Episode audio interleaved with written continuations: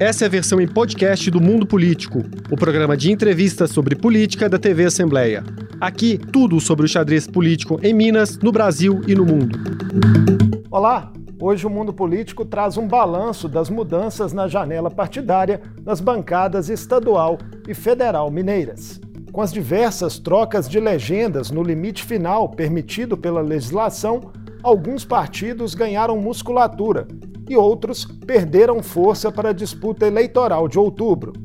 Como foram as negociações nos bastidores e seus impactos para a sucessão estadual e os palanques nacionais no Estado. Eu vou conversar com a jornalista Edilene Lopes. Ela é repórter, colunista e correspondente em Brasília da Rádio Tatiaia e mestranda em ciência política pela UFMG. Seja muito bem-vinda ao mundo político, Edilene. Muito obrigada, Marcos. Agradeço pelo convite. É um prazer falar da TV Assembleia com o mundo político. Dilene, você acompanhou com lupa as movimentações finais da janela na bancada mineira. O volume de mudanças foi incrível até os 45 do segundo tempo, né? até os acréscimos, e isso já era previsto ou esse arrastamento das indefinições em meio aos cálculos partidários e dos próprios parlamentares já era esperado? Marcos, eu acredito que já era previsto, toda eleição tem isso, muitos deixam para revelar sua mudança aos 45 do segundo tempo, outros realmente fazem essa mudança em cima da hora, e tem uma ocorrência que também é de todas as eleições. Muitos não querem revelar sua mudança até o último minuto, porque isso pode atrapalhar a formação das chapas. Então, a gente às vezes sabe que um político vai mudar de partido, sabe para qual partido ele vai, mas como ele não confirma a informação, a gente não divulga para não correr o risco de errar. No fim das contas, ele muda mesmo para aquela legenda que a gente tinha informação e ele não revelou para não desorganizar a formação das chapas. Aconteceu nessa última eleição e sempre acontece. Na última sexta-feira, Edilene, houve um encontro importante em Brasília do PSD. Né? O ex-prefeito de Belo Horizonte, Alexandre Calil, é, esteve na residência do presidente do Senado, Rodrigo Pacheco, acompanhado do senador Alexandre Silveira e do presidente da Assembleia, Agostinho Patrus.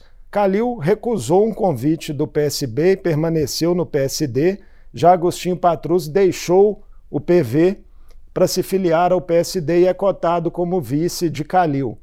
A chapa do PSD tende a ser realmente uma chapa pura na eleição ou você acredita que ainda há espaço para alguma composição com o PT que tem uma pré-candidatura ao Senado do deputado federal Reginaldo Lopes? Eu acredito que possa ser uma chapa por sangue, com o prefeito Alexandre Calil sendo cabeça de chapa no PSD, agora Agostinho Patrus que sai do PV e vai para o PSD, e Alexandre Silveira sendo candidato do Senado nessa chapa. Eu acho que a mudança de Agostinho Patrus do PV para o PSD é um sinal de que a vice do Calil, com o nome de Agostinho Patrus, é inegociável. Porque se Agostinho Patrus ficasse no PV, de repente, mais para frente, talvez a federação, formada pelo PV, PCdoB e PT, quisesse negociar a vaga da federação nessa chapa. E para garantir que o Agostinho Patrus seja o vice do prefeito Alexandre Calil, ele muda de partido e vai para o PSD. Era uma informação que a gente tinha adiantado na semana anterior que poderia ocorrer, porque houve uma conversa sobre isso na semana anterior à decisão, e essa decisão foi tomada no último dia, aos 45 do segundo tempo, no fim do prazo. Agora, Agostinho Patrus tem novo partido, vai para o PSD e não só deve ser o vice de Alexandre Calil, como também deve ser o coordenador da campanha de Alexandre Calil e, caso vençam as eleições, será o articulador político do governo. Vai entrar PT nessa história?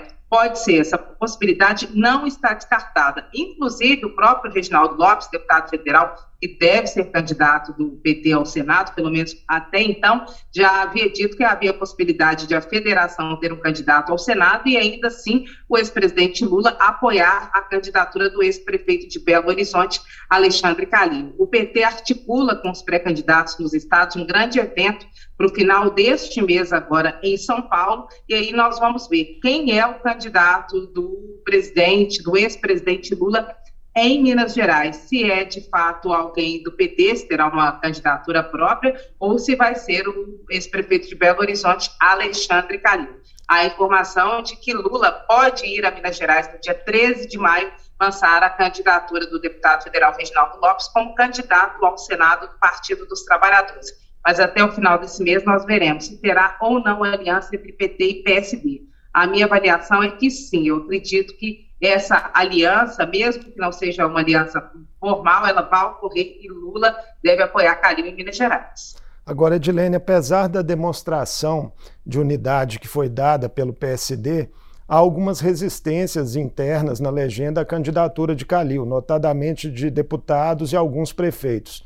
A declaração pública mais recente foi do deputado federal Diego Andrade, que é inclusive o coordenador da, da bancada mineira em Brasília. Você acredita que pode haver dissidências no PSD mineiro, com alguns setores do partido apoiando, por exemplo, a reeleição de Romeu Zema? Eu acho que já há essa dissidência, essa discordância, parte do PSD não concorda com o apoio do ex-presidente Lula à candidatura do PSD em Minas Gerais, eles deixaram isso claro. Diego Andrade, eu cheguei a conversar com ele, falou que não apoia, mas ele também é da conversa e também é do consenso. Concordar, eu acredito que ele e outros deputados não devam concordar e nem devam subir no palanque em que está Lula, porque isso tira voto deles.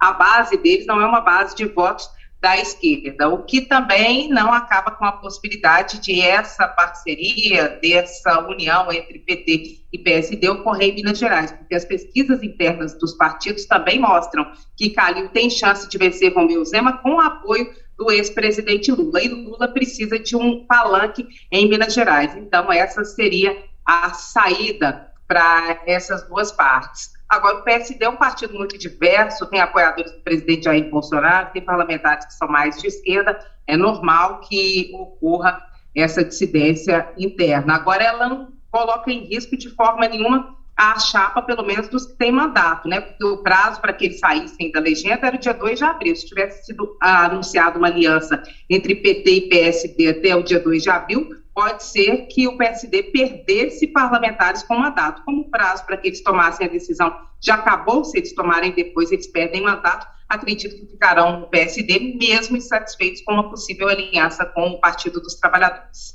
Outro destaque, Edilene, da reta final de janela, que você acompanhou bem, foi a definição de um palanque em Minas para o presidente Jair Bolsonaro. O senador Carlos Viana deixou o MDB para se filiar ao PL, partido de Bolsonaro, e disputar o governo do Estado, tendo já né, o deputado federal Marcelo Álvaro Antônio como pré-candidato ao Senado.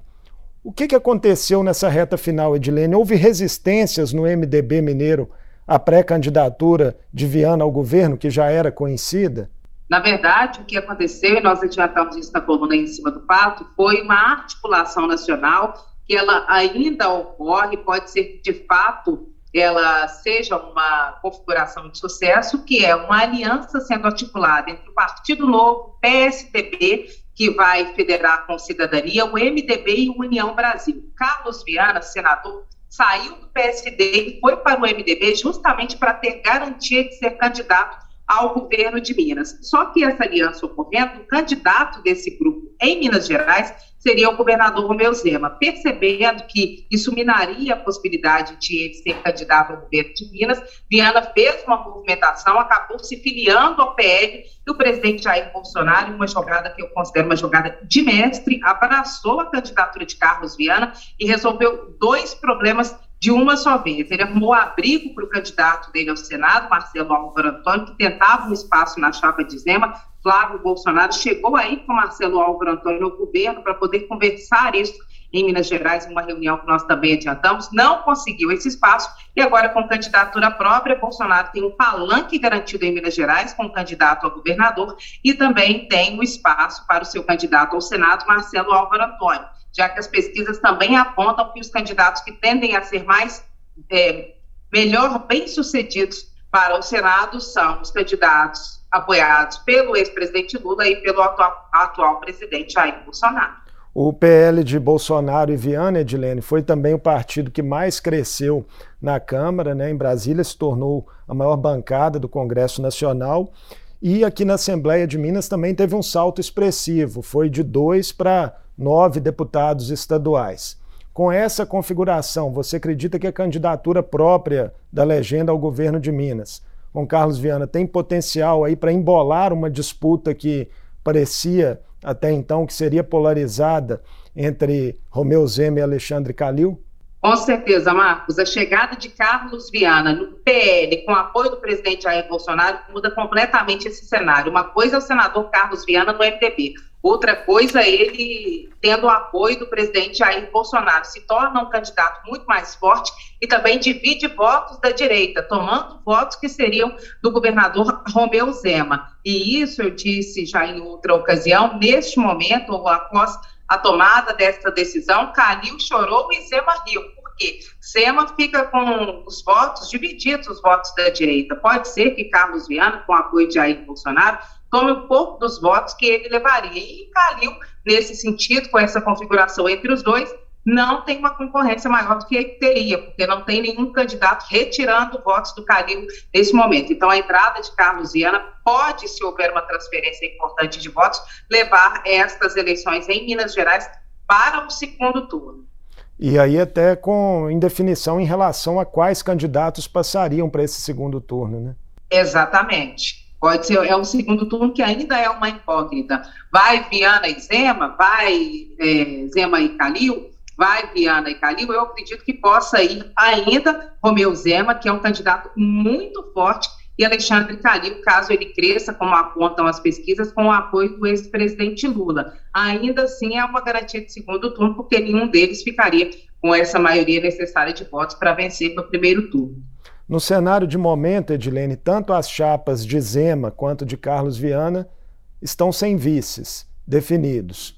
É possível que ambos disputem aí o mesmo grupo partidário para esse posto? Por exemplo, fala-se que o deputado federal Marcelo Aro, que preside o PP no Estado, é, seria cobiçado pelas duas chapas. O que, que você sabe a respeito? A situação de momento é que há uma articulação nacional entre o Partido Novo, o PSDB, o Cidadania, o MDB e o União Brasil. Se essa configuração permanecer dessa forma, certamente o candidato a vice de Zema deve ser alguém de algum desses partidos. O PSDB vai tentar emplacar o candidato tucano. Pode ser que seja Paulo Brandt, que é o atual vice-governador. União Brasil já apresentou o nome do deputado federal Bilac Pinto. E Marcelo Aro já era cotado há muito tempo, porque tem uma proximidade grande com o governo, um alinhamento grande com o governo, é o líder do governo de Romeu Zema aqui na Câmara dos Deputados e é um candidato cotado e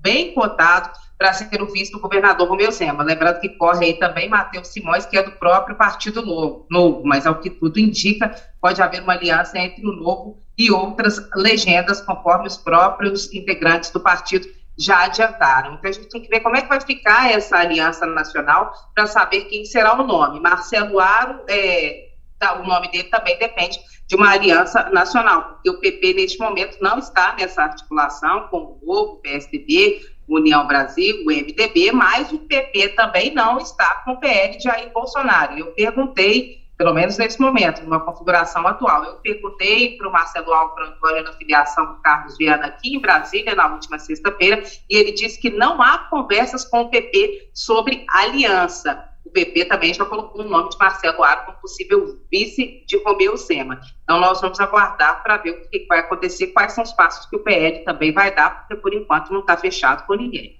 Essa possível articulação em torno da candidatura de Romeu Zema para se ampliar o, o arco de alianças partidárias em apoio à reeleição do governador, que você tem trazido, ela vai de alguma forma contra próprios princípios estatutários do Partido Novo. Né? O partido estaria nesse momento disposto a abrir mão daquela restrição que havia a se fechar coligações para que o governador tenha é, um maior suporte de campanha? O Partido Novo prevê no seu estatuto que qualquer coligação deva ser aprovada pelo Diretório Nacional. Não pode acontecer automaticamente. O governo de Romeu Zema em Minas Gerais foi um case, é o único governo do Estado conquistado pelo partido, e o partido aprendeu bastante, entendeu a importância que as alianças têm para a governabilidade. Haja visto que a relação com a Assembleia Legislativa é uma relação difícil desde o princípio e se mantém dessa forma até o momento. Então, o Partido Novo sabe que é importante fazer alianças. Ao longo desse governo, já iniciou movimentações para fazer alianças, mesmo que não formais, e agora quer e deve ter autorização nacional do partido para fazer uma aliança formal com outras legendas com as quais eles considerem que tenham identidade. Inclusive, mais... querem fazer uma aliança com o PSDB e querem que o nome seja de Eduardo Leite. Agora, para disputa interna volta no PSDB entre Leite e Dória, mas o preferido do Partido Novo é Eduardo Leite, ex-governador do Rio Grande do Sul. Pois é, falando em PSDB, Dilene, o tradicional partido que governou Minas Gerais né, por 12 anos e o Brasil por oito, teve perdas expressivas nessa janela. Né? Na bancada federal mineira, nomes importantes saíram dos quadros tucanos, né? caso dos deputados federais Domingos Sávio e Rodrigo de Castro, dos deputados estaduais aqui Antônio Carlos Arantes, Gustavo Valadares e Tito Torres. Como isso impacta na sua avaliação os planos anunciados pelo deputado federal Aécio Neves de que o PSDB pudesse ter uma candidatura própria ao governo do Estado? Eu acho que o PSDB ainda pode ter uma candidatura própria ao governo do Estado, conforme o deputado federal Aécio Neves havia adiantado que possa ocorrer, mas isso depende dessa grande aliança nacional que tem Partido Novo, PSDB, o MDB e União Brasil. Se essa configuração se conformar de fato, o PSDB vai tentar indicar o vice, que pode ser o Paulo Brandt. Se não se conformar, para dar palanque a Eduardo Leite, caso Eduardo Leite seja candidato à presidência da República, pode ser que Minas tenha um candidato próprio do PSDB. Os nomes cotados são do Paulo Brandt, vice-governador, que eu acredito que deve ir a deputado, e também o nome de Marcos Pestana, que é um tucano importante, que inclusive vive aqui em Brasília, e já foi deputado federal, que já foi secretário de saúde em Minas Gerais, já foi coordenador de campanhas tucanas e que pode voltar ativa, não tem nada a perder, seria um candidato que não perderia mandato, porque não vai tentar reeleição, não ocupa nenhum mandato nesse momento, então seria um nome para levar o nome de Eduardo Leite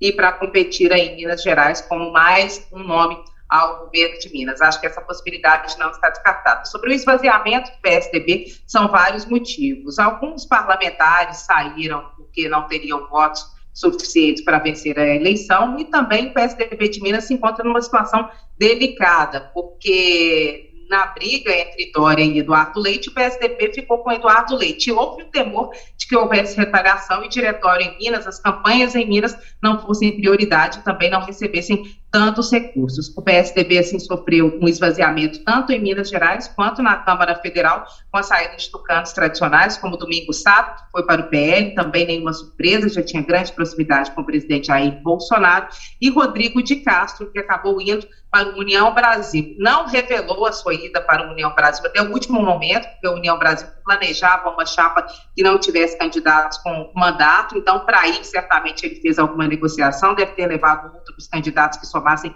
mais votos para que coubesse nessa legenda e se mudou para o União Brasil, não está mais entre os tucanos, não é mais filiado ao PSDB. Rodrigo talvez tenha sido a maior surpresa por ser um integrante da Executiva Nacional da Legenda, né, já há muitos anos. De uma família tradicional de tucanos, o pai dele, Danilo de Castro, um tucano muito importante, Rodrigo de Castro certamente foi uma grande surpresa no, na saída do PSDB, e até o próprio Gustavo Valadares, que foi para o PMN, também um tucano importante, atual líder do governador Romeu Zema na Assembleia Legislativa, né? Gustavo Valadares já era esperada a mudança pelas movimentações anteriores, mas ainda assim, para quem está de fora, uma mudança de impacto, porque é considerado também tucano tradicional, né, Marcos? É, é um tucano tradicional e desempenhava um papel chave aqui na articulação do governo Zema desde o início de seu mandato, já foi também líder em outros governos, líder de oposição, parlamentar bastante experimentado. E quem também ensaiou uma candidatura a governador, mas acabou decidindo ficar no cargo, Edilene, foi o prefeito de Betim, Vitório Medioli. Você chegou a noticiar no seu blog conversas dele, que está sem partido, com legendas como Podemos, União Brasil e o Republicanos. O que, que pesou para que esse acordo não vingasse? Vitório Medioli é, tem sempre teve o objetivo de ser governador de Minas Gerais. Ele é um político muito vigoroso, que não foge à polêmica, com objetivos claros e ele queria ser governador de Minas Gerais. Chegou a fazer essa movimentação, conversando com o Podemos, conversando com a União Brasil, conversando com republicanos. Em algum momento a conversa com republicanos foi mais forte e no final das contas não se viabilizou e não se viabilizou também com a União Brasil. União Brasil que hoje faz parte de um, uma articulação nacional que inclui os partidos que nós já falamos aqui. Portanto, não teria candidatura própria ao governo de Minas, provavelmente concorrerá como vice, se isso se viabilizar, na chapa do governador Romeu Zema Kombi lá, que Pinto pode ou pode não acontecer, mas, enfim, é uma conversa que existe. E isso não deixa espaço para Vitório Mediori, que também estava de olho nas pesquisas que apontavam uma terceira via ainda com poucas chances, o nome dele ainda não com a votação esperada, e analisando todo esse contexto, pelas informações de interlocutores,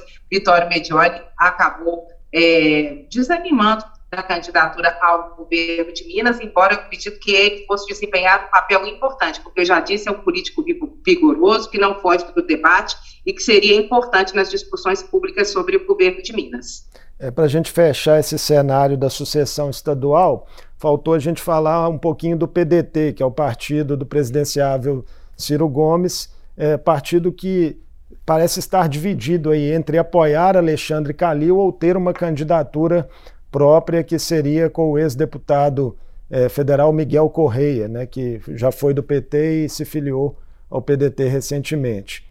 Qual você acha que será a escolha do partido? O PDT, para dar um passo competitivo de fato, teria que é, pensar bastante, porque de fato o cenário está polarizado e a pré-candidatura do ex-ministro Ciro Gomes é uma pré-candidatura que ela ainda não decolou. Mantém-se o nome do ex-petista Miguel Corrêa Júnior, que pode ser um candidato para que Ciro Gomes tenha palanque, mas vamos ver até quando Ciro Gomes vai levar adiante esse desejo de disputar a presidência da República. Ao que tudo indica, ele não vai desistir, mas a princípio também as pesquisas não apontam para que ele tenha sucesso. Agora, a movimentação do PDT mais interessante que eu acredito que tenha ocorrido nos últimos dias foi da Duda Salabete, interlocutores de vários partidos disseram que ele estava tentando negociar bem a ida dela para outra legenda, falou com o PSB, falou com o PSD, falou com o PV, e no fim das contas decidiu, eu conversei com ela até os 45 do segundo tempo também, decidiu ficar no PDT. Talvez esse, ela tenha conseguido vantagens ao permanecer no PDT para ter uma candidatura de fato competitiva, depois da polêmica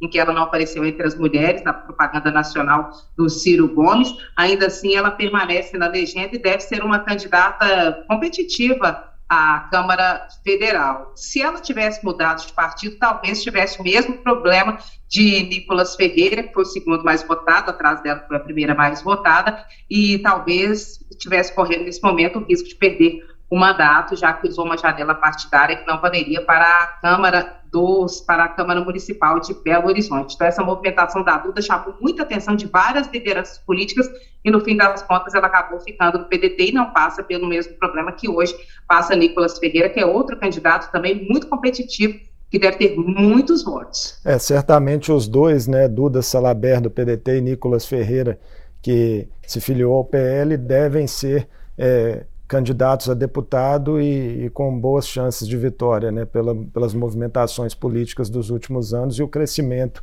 que tiveram na, na eleição para a Câmara Municipal de Belo Horizonte. Certamente, é. Nicolas Ferreira é, tem um apoio, uma base muito grande, tem muitos seguidores, não só na internet, mas tem muitos apoiadores.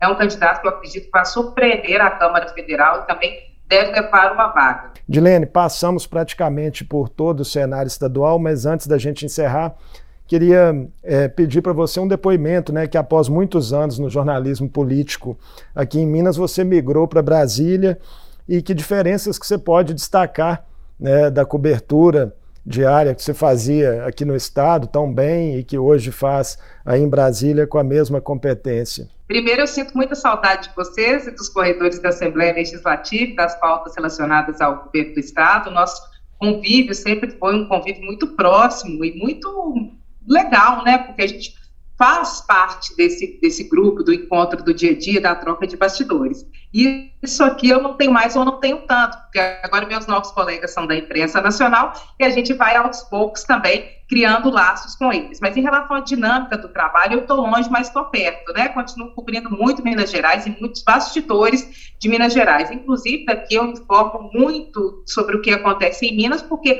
o meu elo é de fato com os mineiros. Eu vim para cá para fazer uma cobertura, dando uma atenção especial a Minas Gerais, aqui no, no, centro do poder, né, no Palácio do Planalto, no Congresso, principalmente com muitos mineiros, e Minas Gerais representada por 53 deputados e três senadores. Então, meu papel é, de fato, olhar para Minas Gerais e, claro, para as questões nacionais, sempre enxergando como Minas Gerais está dentro desse cenário. Tem uma dinâmica diferente, todos os dias eu vou para o Congresso Nacional, para o Palácio do Planalto, faço as uh, entrevistas que são nossas exclusivas da Itatiaia, cavo vários por aqui, apuro muitos bastidores. E agora o que eu faço com os parlamentares mineiros também eu faço com os líderes nacionais, que é apurar o que está acontecendo, porque o, o, principal objetivo nosso é levar contexto, né? Porque muitas vezes a notícia de fato não traz o contexto. Então, o foco continua no contexto. A rotina é o dia a dia do Congresso Nacional, tem muito parlamentar, tem muita imprensa. Nas coletivas em Minas, a gente pergunta bastante aqui também, a gente pergunta, mas é menos, porque tem muita gente para perguntar. É, são é, repórteres do Brasil inteiro, repórteres internacionais que cobrem aqui também, mas está sendo uma experiência muito legal, estou gostando muito de Brasília e da cobertura aqui, viu, é, Marcos, aqui é realmente onde as coisas que envolvem todos os estados ah, acontecem. Então, acho importante que Minas Gerais olhe muito para o que acontece em Brasília, porque o reflexo claramente chega aí, chega rápido. Pois é, eu estive aí também, mas já faz muitos anos, certamente é outra realidade que você está acompanhando. Edilene, para a gente fechar mesmo, quais os principais desafios que você vê para nós jornalistas na cobertura das eleições deste ano, em meio aí a um clima político efervescente na sociedade e muita circulação de desinformação. Pois é, as fake news são um problema, né, que já vem se tornando maior e mais intenso ao longo das últimas eleições. Ele ela permanece ocorrendo, esse fenômeno das fake news, ela, permanece ocorrendo, e do nosso papel aumenta o trabalho que já é intenso e já é grande de apuração, porque além de dar notícias corretas, agora a gente também tem que desmentir notícias que não são corretas, né? Na verdade, não são notícias, são informações que circulam normalmente pelo WhatsApp. E muitos candidatos se valem disso para atacar os outros candidatos, que uma vez que espalhou a fake, desmentir é mais difícil. Desmentido teria o mesmo alcance que a informação falsa? Muitas pesquisas mostram que não tem o mesmo alcance, mas ainda assim vale desmentir, vale desmentir de imediato. E as assessorias dos parlamentares, os próprios parlamentares estão atentos a isso. Sendo alvo de fake news, desmita rapidamente. É claro que o desmentido vem por um veículo de credibilidade, que os políticos procuram falar, olha, está tendo essa fake news aqui, vamos desmentir essa fake news.